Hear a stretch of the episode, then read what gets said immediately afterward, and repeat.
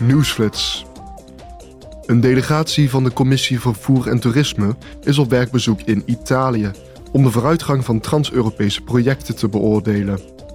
De leden zullen een bezoek brengen aan Genua, een van de grootste havens aan de Middellandse Zee, en aan de toeristische hotspot Florence. Ook zullen ze Hitachi Rail, een wereldspeler op het gebied van innovatieve hoge snelheidstreinen, bezoeken.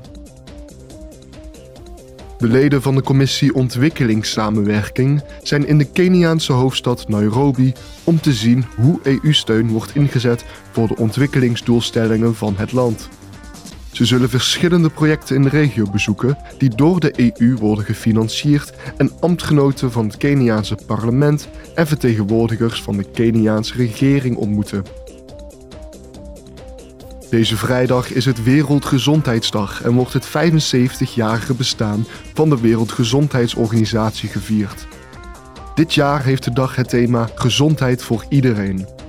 Deze dag is dé gelegenheid om stil te staan bij de vooruitgang die in de afgelopen 75 jaar is geboekt op het gebied van volksgezondheid, waardoor onze levenskwaliteit is gestegen. Ook wordt er meer aandacht gevraagd voor de huidige en toekomstige uitdagingen op dit gebied. Het beleid van de Europese Unie heeft tot doel de gezondheid van haar burgers te beschermen en te bevorderen, de gezondheidsinfrastructuur te verbeteren en de zorgstelsels in Europa efficiënter te maken.